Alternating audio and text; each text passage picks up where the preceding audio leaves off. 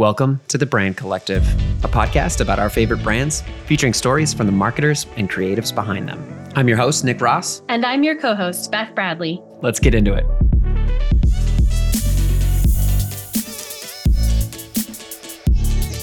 Welcome back to the Brand Collective podcast. Today we have Lauren McCarthy. She is Senior Vice President Marketing for Cineverse.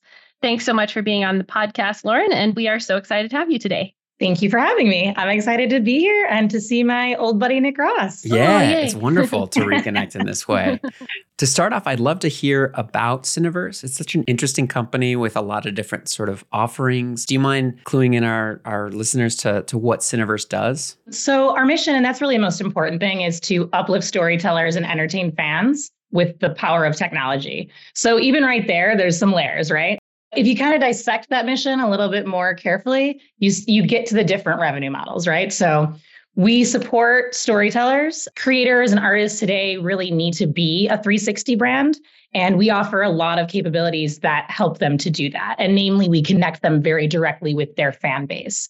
In turn, we really support the fan communities by super serving them with content and places to connect online that they may not have elsewhere. And we do all this with our technology products, which are also a B2B offering. So wow. you're right. I know, cool. we use technology in house and it was developed so that we could support artists and ourselves as content owners to get all of this content out to fans, this huge library that we have. But we then started sharing that technology with other content owners. So there's a whole other side of our business that's that's B2B SaaS. Wow. I mean, it's it's very it's very robust. So it's it's both properties like story property, like uh, titles, and channels, and the technology behind it. Yes, exactly. So yeah, we have a content portfolio that we license out. So that's one B two B model, right? We have channels, a network of channels that are both sort of um, run in house and run with partners. So, most notably, Bob Ross, the Bob Ross channel that people have thought about.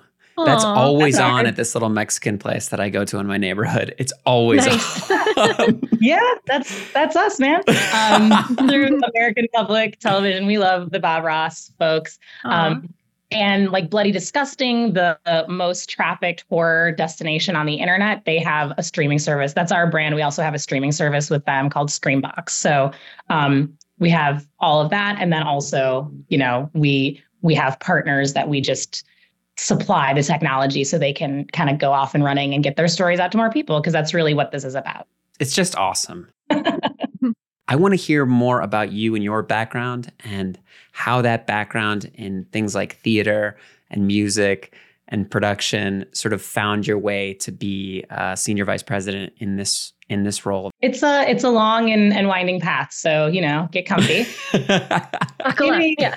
in a long ago past life, I was living in I grew up in Chicago and um, I was part of the very cool theater scene and comedy scene there, which included Second City, most notably. I'm a, I'm a graduate and I owe so much of everything I do to Second City's training and philosophy. So shout out always to them the theater scene there is very much about building something together. You're rarely just sort of like cast in a play. And no, it's really about like making something cool and um, telling a story and getting to the core of it and, and finding your audience.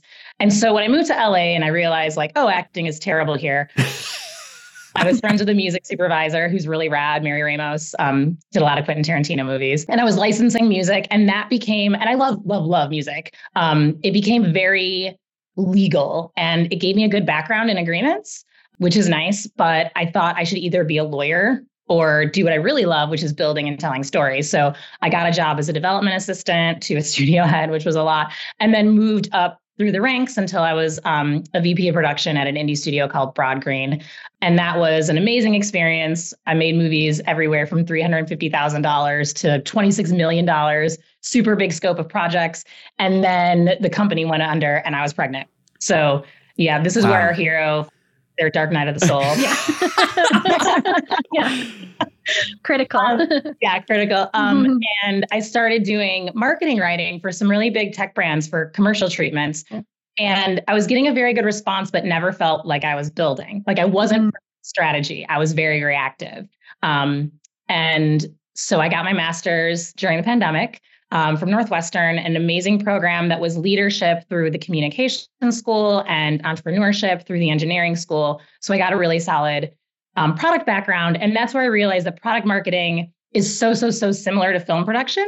Um, the way that engineers work and the cadence and the agile is very similar to being on set. So the skills transferred very easily. And I had some amazing mentors that were early Microsoft hires, early eBay hires. Um, and went out after that and started fractionally leading marketing for different B2B SaaS companies. And um, Cineverse approached me to consult. Um, and so I was sort of either going to go full full time into B2B SaaS. That was one of the options on the table, or or stick with Cineverse. And I just couldn't say no to the people that work there. Mm-hmm. Um, it's such an amazing team, and the mission, like you noted, is so cool and ambitious. And so I'm back in entertainment, man. it's really wonderful. And I, I, when we reconnected, you mentioned that uh, that doing a rebrand was one of your first big undertakings when you when you joined in this role at Cineverse. Do you mind talking us about that process and and what you learned coming out of that? Because I had the product marketing background as opposed to a brand marketing background, I approached it like product marketing. Um, so April Dunford is sort of the guru of product marketing and i follow her methodology generally um, like most product marketers do. It's not it's not um, notable but i really needed to talk to customers. So i used sort of the ux skills that i had learned and really dug into their customer types. And the first thing that someone says when you're like i need to talk to your customers is you know no one wants that right? It, it's really rough and they're like we just met you. Why, why are you customers? But the process was remarkable. And when I started pulling these quotes and extracting the implicit needs of the people they were trying to serve, it all just became clear. And this whole idea of technology and innovation and how that serves fans and storytelling, um, it really it, it, bubbled up to the surface so naturally um, that the process was surprisingly smooth. And the collaboration was just shockingly easy. And we got to a really cool tagline, which is it's on. Um, so I loved that process. I think I also think they love that process because they brought me on full time after it. but I enjoy approaching brand like product and finding um, the customers and their stories first, right? Cool. Uh, yeah. That answer? Um, yeah, that's that's great. Tremendous. Yeah. So just kind of thinking about that. So you with the company that has so many sub brands and business models, just kind of wondering like how do you connect all of those dots, bring them together, like understanding each channel and title and entire ecosystem. How do you approach that? Yeah, so everything has to ladder up to storytelling mm-hmm. and innovation, everything. So whenever we're working on a, a smaller subsect, the first thing I think of is okay, how is this telling the story of powering the future of entertainment? Like, nice. How is this serving fans or how is it uplifting storytellers? It's really easy to get there when you just have the North Star. Yeah. Um, and then you have to approach every fan base separately. And it's very much, it's telling the story of each one of those mm-hmm. fans and using the language they use. So writing in the voice of the anime fan, writing in oh, the cool. voice of the horror fan, um, writing in the voice of a content provider that needs technology or yes. an OEM that, that, needs a streaming service for their for their interface on their television, right? Um, and those are all different voices, and sometimes the drier ones are harder mm-hmm. to find, and sometimes the the juicier ones are harder to find. But if you really think of it as character, yeah. right, right, character writing, I think that kind of grounds you in the process. Oh, I love that. Yeah. I, I, hadn't really even thought of it that way before, but you're right. Like to kind of build that relationship and that credibility. Like, yeah, to really think about it like, how are they, yeah, how do they sound? Like, what would sound, yeah, authentic to them? I love that. We're going to take a little break and do a little rapid fire minute just to mm-hmm. to cleanse our palate for as we go deeper into this story. Yeah. uh, so the first question is going to be favorite brand right now and why? I'm very into Kickstarter these days. Yeah. Um, they brought on a new CEO uh, who was a CMO, which is really interesting, right? That approach. And he's done a lot of talking about what it's like to be a CMO as CEO. Um, and I think that gets you a little closer to process, which is an interesting position for the chief executive to be, right? Um, more in the weeds than general, um, and also just a little bit more attuned to strategy and how it, the connection to brand that makes sense. Yeah, I love that. Uh, I have uh, long memories of Kickstarter, but I, it it does feel like something that, in my mind, could use something, some sort of refreshing quality. Are they? Mm-hmm. It, does it express itself in the in the brand identity online and and how it's interacting with the Kickstarter community? Kickstarter is such a community. I feel like too. Big time. You should. I look at their site again. The colors are all different. Oh, Things cool. nice. Very, yeah, it's very fun. The logo's a little bit like I noticed the changes kind of happening slowly. The team that's been brought on. Look at the about uh, you know the team page. It's it's all there. Um, even even the look of their headshots. You know, it's everything is kind of expressed. And I you know I look. I'm a nerd, so I like look for those details. like, oh, what are their headshots look like? And it's yeah, it's cool. Okay, next one here. Uh, what do you think is the most useful marketing metric? This is a tricky one because there's it's, it's yeah oh I yeah I get it. it's hotly debated, but look, yes. here's the thing, and maybe this is like this is the hard skills graduate school mm-hmm. part of me talking, but revenue like MROI, marketing return mm-hmm. on investment. I think honestly, for a head of marketing is the most important because you you need to continually prove your value. Mm-hmm. It's very easy to say marketing is frivolous or this is not because of marketing. And so being able to look at the data, track your spend, and track the efficacy of your spend is so, so, so key. Um, and that's what backs up the maybe more ethereal creative skills mm-hmm. of marketing with the hard skills that help you communicate with the C team or with the board. Um, and so, like, even we did a big CES activation, and I'm insisting that everyone who was there um, kind of tracks their meetings and tracks mm. progress. Um, mm-hmm. We gave them a nice form with drop downs, but nice be able to say this is what we're making. yeah, this is what we're making out of that, and this is what we spent, and this nice. is valuable, right? Yeah, that's true, and that that makes it feel more empowering too. Like even yeah, to show other people, but also for yourself. You're like, yes, like I did this thing and it worked or it didn't, and yeah, that I I totally agree. And I mean, not to like soapbox, but as a woman too, it's it's rarely expected that we're able to model. Yeah. Able to track revenue. And it's important to demonstrate, like, yeah, I can do this. Yep. Back it up. Yeah. yeah. Nice. I love this. Uh, a campaign that you've loved recently. I mean, one that I'm referencing a lot right now is the way that Barbarian was released, the movie Barbarian. Oh, cool. Um, the marketing for that was extremely authentic to the community, the horror community. And so that's something that I'm looking at a lot right now. We have an upcoming release with Terrifier 3, which is the hotly anticipated follow up to Terrifier 2. On the edge of my seat. Yeah. um, so I, I've been looking at the way that they handled Barbarian and they handled sort of the the premise and the twist and the cameo. Yeah, it's oh, not cool. a cameo. He's quite he's in it a lot, but um, mm-hmm. Justin Long's unexpected presence. Um, and it just felt very true to horror fans. Um, so that's that's a campaign that I've referenced quite a lot recently because it was very well handled and very smart. I also have to say the Mean Girls campaign right now, everything they've done with Mean Girls has been ridiculously clever. Mm-hmm. You know, the Regina watch out buses, mm-hmm. you know, the, there's the, the YouTube, the TikTok live, like all of those things have been really, really, really, really clever. Um, and and really, what that is is research, knowing the product mm-hmm. extremely well, and knowing the fans really well. So you know that they talk to people, you know that they scour the internet for the best moments, and they highlighted those with their campaigns. And so I, I have to shout out to the Paramount team now. Yeah, nice. Yeah, that's awesome. yeah, awesome. and it does it. It connects back to what you're saying too. Again, about just like deeply knowing that customer and what will land yeah. with them. Okay, last last rapid fire here. Best marketing swag that you've ever received. I mean, I we gave out sunglasses at CES and I love them. Um, nice.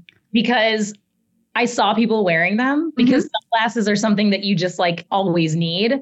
So our our strategy was just like, what are things that people need? Yeah, or that they yeah they they forgot or they lost or yeah yeah in Las yeah, Vegas. Yeah. yeah, exactly. Right. in Vegas. So it's like mm-hmm. sunglasses. When you mm-hmm. walk into the convention center at CES, Nokia had um, tote bags, and I was like, noted. Yeah.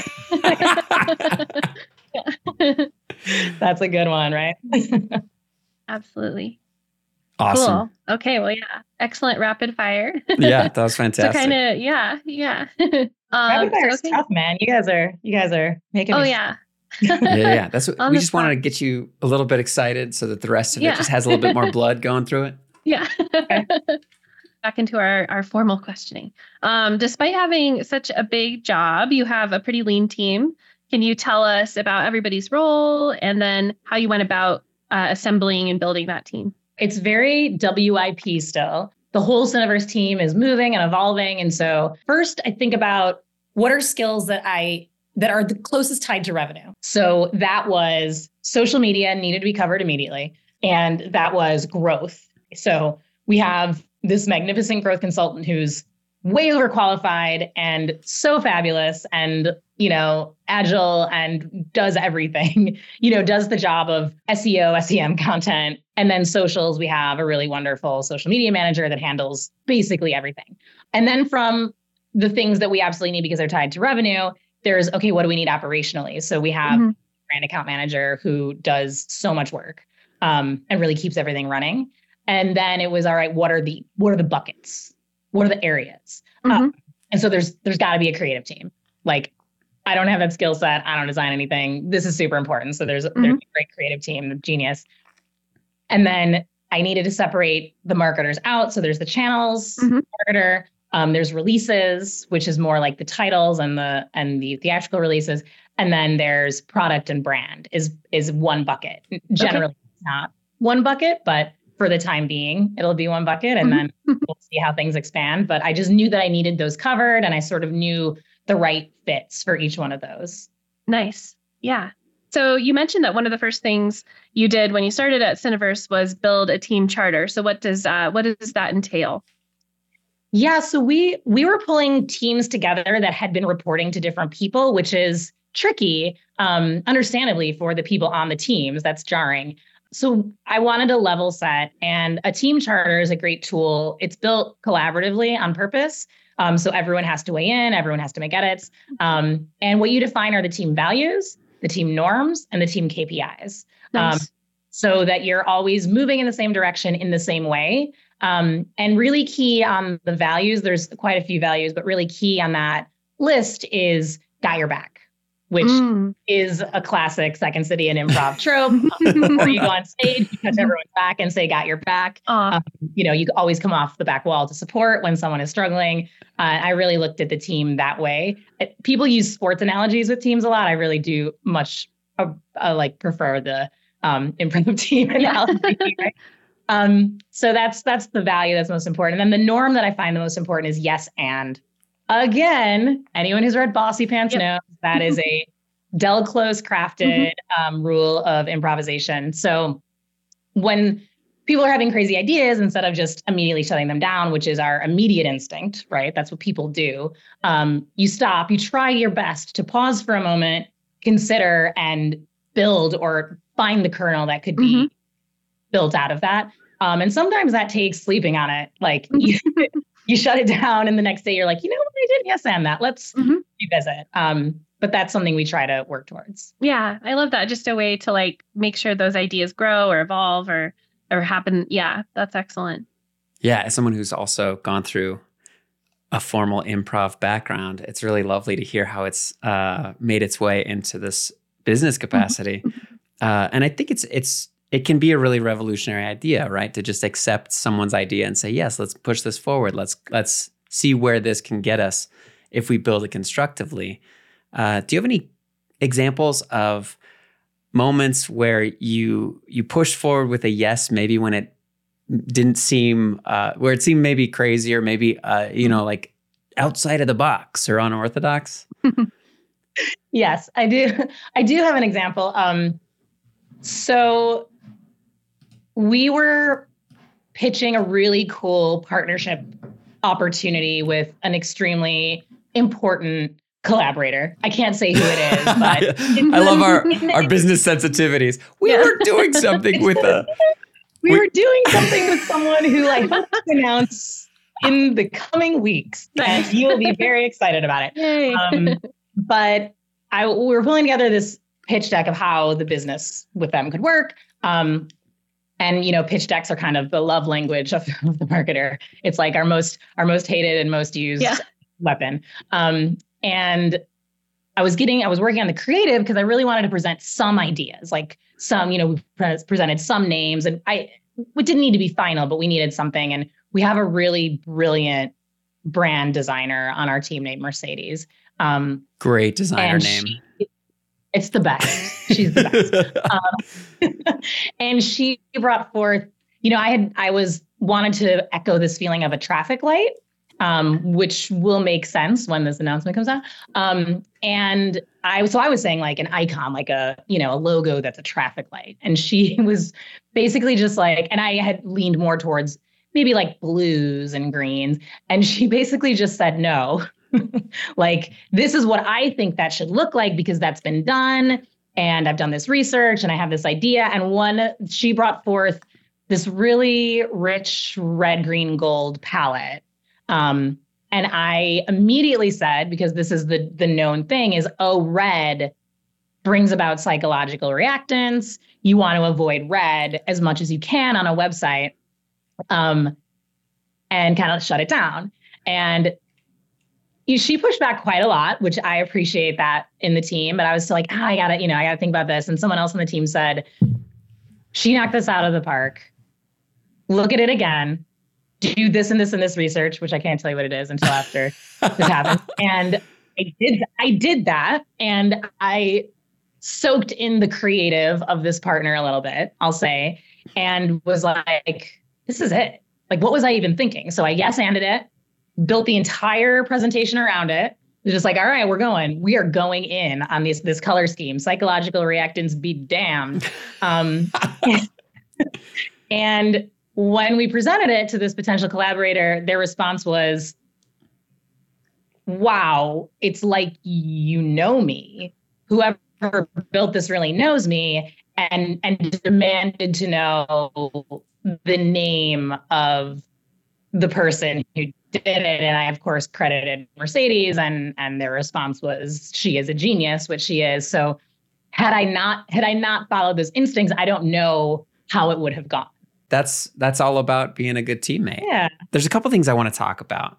Uh, one was that you got a, a, formal master's education during the pandemic, um, and I want to talk about how how mm. that uh, has influenced some of your leadership and some of your decision making. Because I think it's such a cool move to be like, oh, I'm going to pivot right now at this later stage in my career and life and get a formal education. Uh, and so, yeah, do you mind talking to us about about that that move and and if that choice has has uh, in reflection like been a positive choice for you? Top line, yes, it has been an extremely positive choice. It was life changing, and what I learned completely shifted the way that I approach everything I do in business. In during the program, I remember being very sort of um, intense about wanting the hard skills. So I really sought after business models and finance and the leadership stuff that had felt sort of fluffy and silly um, and the negotiation that seemed a little bit like no one does this those are the things that now are becoming important oh, so cool. In retrospect leadership is kind of a hard skill like knowing the data and knowing the approach the mm. methodology and why you should do the things you do and approach the way you do is really important um, and so that has suddenly come into focus as maybe the the more key elements of the education in some weird weird way. That's cool. Yeah. Um, on top of the mentorship, I think mm-hmm. you do a program like that to meet people and to be kind of around experts, and that that really has propelled me. There's been some some mentors that have been outrageously um, supportive, so like to a fault. So um, you know, I'm very still connected with the program, and I'm I'm a um, I advisor and mentor for classes for them still. I love that. Cool. Uh, and then the other thing I was curious about is uh, when you were mentioning uh, marketing ROI, you talked about the roles that were very important, and one of them being social media manager. How does that express in Cineverse, uh, being that you have so many different sort of business verticals or, or, or ways that the business is executed?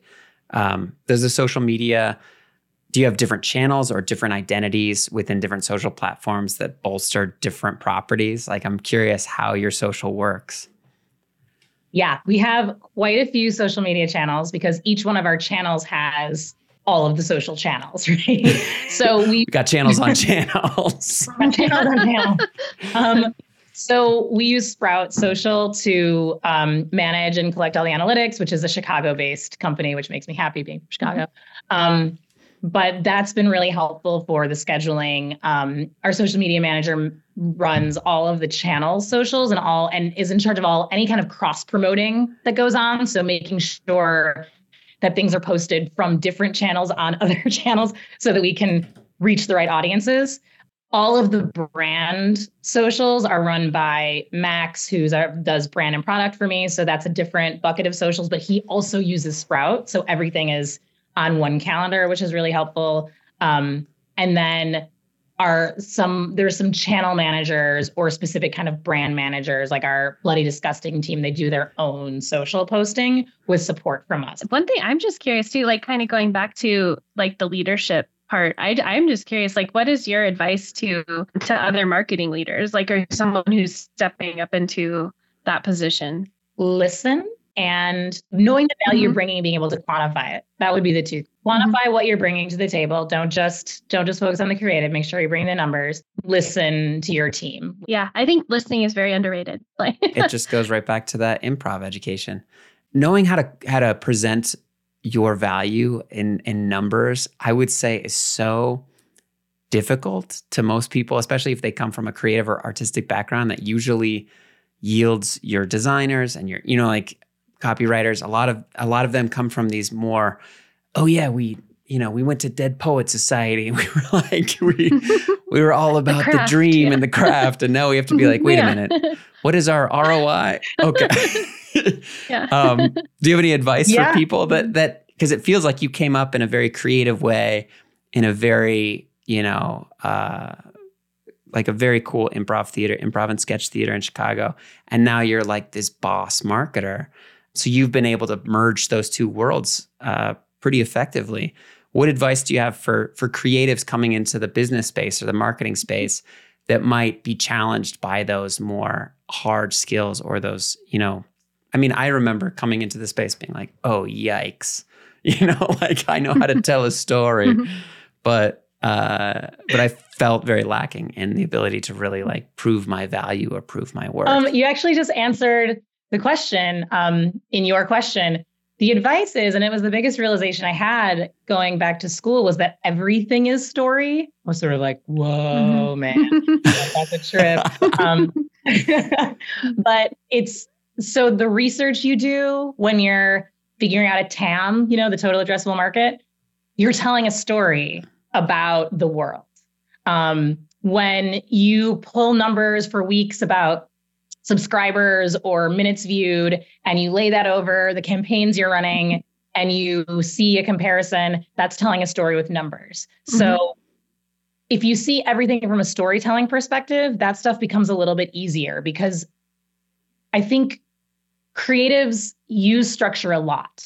We use confines in the way that we tell stories. We, you need to use confines. You have to have a structure. Um, you know, a form. The Dark Night of the Soul. the Dark Night of the Soul. um, so when you kind of look at it that way, I think we're creatives, it snaps in like, oh, this is just a story. I'm writing a story. But the language you're writing that story is in numbers. Yep. That's lovely. This is wonderful. Yeah.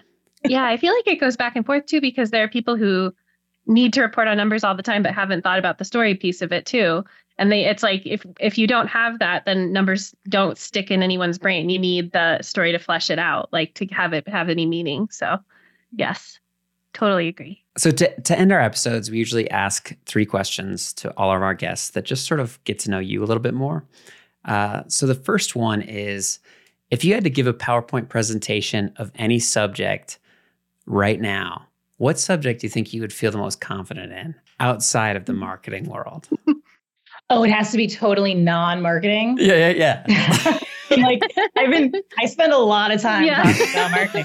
Um, okay, I think right now the other biggest thing I do with my time is take care of my son, who's five. Yes. Um, so I'd probably give a PowerPoint presentation on bedtime and love it. the, the different like the different approaches one could take to convince truly the most difficult person to convince yeah. anything to do the thing that you want to do in the world. Yeah. So. it's so funny. That just reminds me of an aside. I was listening to a radio story and this guy, his kid would not go to sleep. And the way he convinced him was by telling him the police were going to come. and so it's like he was that desperate, you know, that he was basically like they heard sirens and he was like, they're coming for you. That's so, that is not the first time I've heard that yeah. story. Oh, yeah. We've yep. not about that person, but people do this. Right. Yeah. you know, we whipped out Santa before. Um, there was yep. one night, it was a weekend, so I could do this where I was just like, okay. I was like, we're free ranging. Like I told yeah. my husband Jerry, like, he does what he wants. Let him in the living room with the lights on. I don't care. And I, and I sat down on the couch and I started scrolling on my phone. And my son sat on the stairs and stared at me. Oh, like this. And I was like, what do you want, Mickey? And he's yeah, like, yeah. why don't you put me to bed? oh, that's so interesting. All right. Yeah. Yeah. I love it. that's a good put the ball in his court. Yeah. Yeah. yeah. Um, well, this is Excellent. awesome. I would subscribe to that. I uh, yeah. I have a one year old, and we just gone through the year of regressions and ascensions and regressions and ascensions and uh, I, I still feel like I need a good six month stretch of 12 hour plus a night sleep to catch up. like, I feel like mm-hmm. that's my life. Mm-hmm. Uh, it's, yeah, it's, it, it's intense. I'm, I'm with you. I, I actually had a professor about um, storytelling and persuasion. He used his kids a lot as mm-hmm. like the different kind of like psychological, he was a psychologist, the different kinds of mm-hmm. like psychological approaches you can take. Sometimes they work, but one was just like choice. Like you need to give mm. me. Yeah. Right. So like instead of being like it's bath time, being like oh, it's time to get clean. Is it a bath or a shower? You know, like and see if that works. So I don't know. I don't yeah. think you can give a one year old choice at this point. There's yeah. one to stay alive. Yeah. yeah. yeah. Um, yeah. Uh, if you could go back and relive one memory, what memory comes to mind? That's awesome.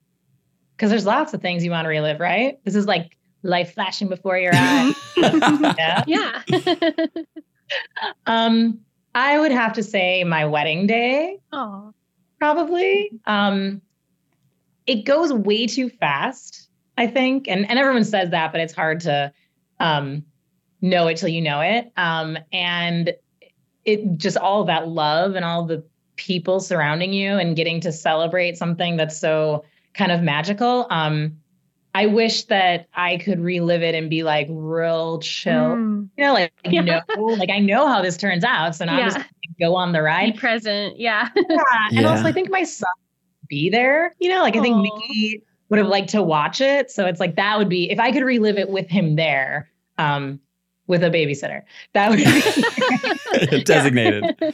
Yeah, designated. The wedding planner's assistant mm-hmm. has a job. Yeah, exactly um, that's lovely. I I felt mm-hmm. that. I felt like it was so overwhelming to be in a group that was sort of all about us and I and like I was conscious during it being like there's never going to be another time when these people are all together. Like this is the one time.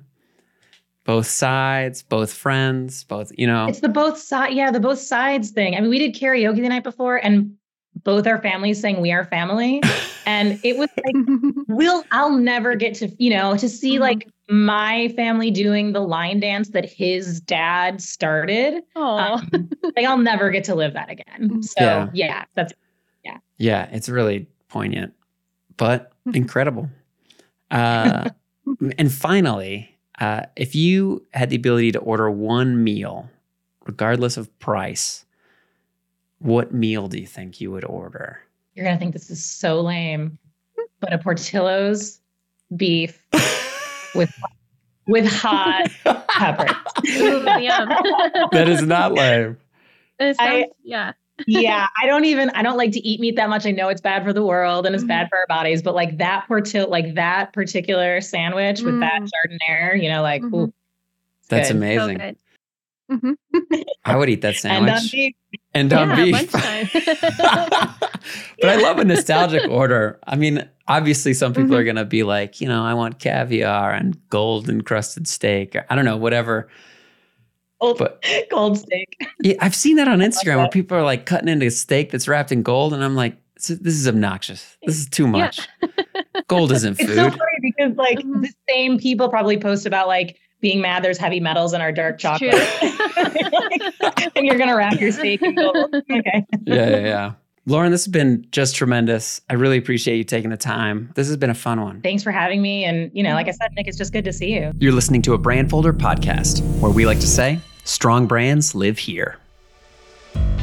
Join us as we build the Brand Collective, a podcast for anyone curious about the people behind the brands that we all love. We're available on Spotify and Apple Podcasts. Subscribe. And if you feel inspired, leave us a review. We'd love to hear what you think about the show. Until next time, this has been the Brand Collective.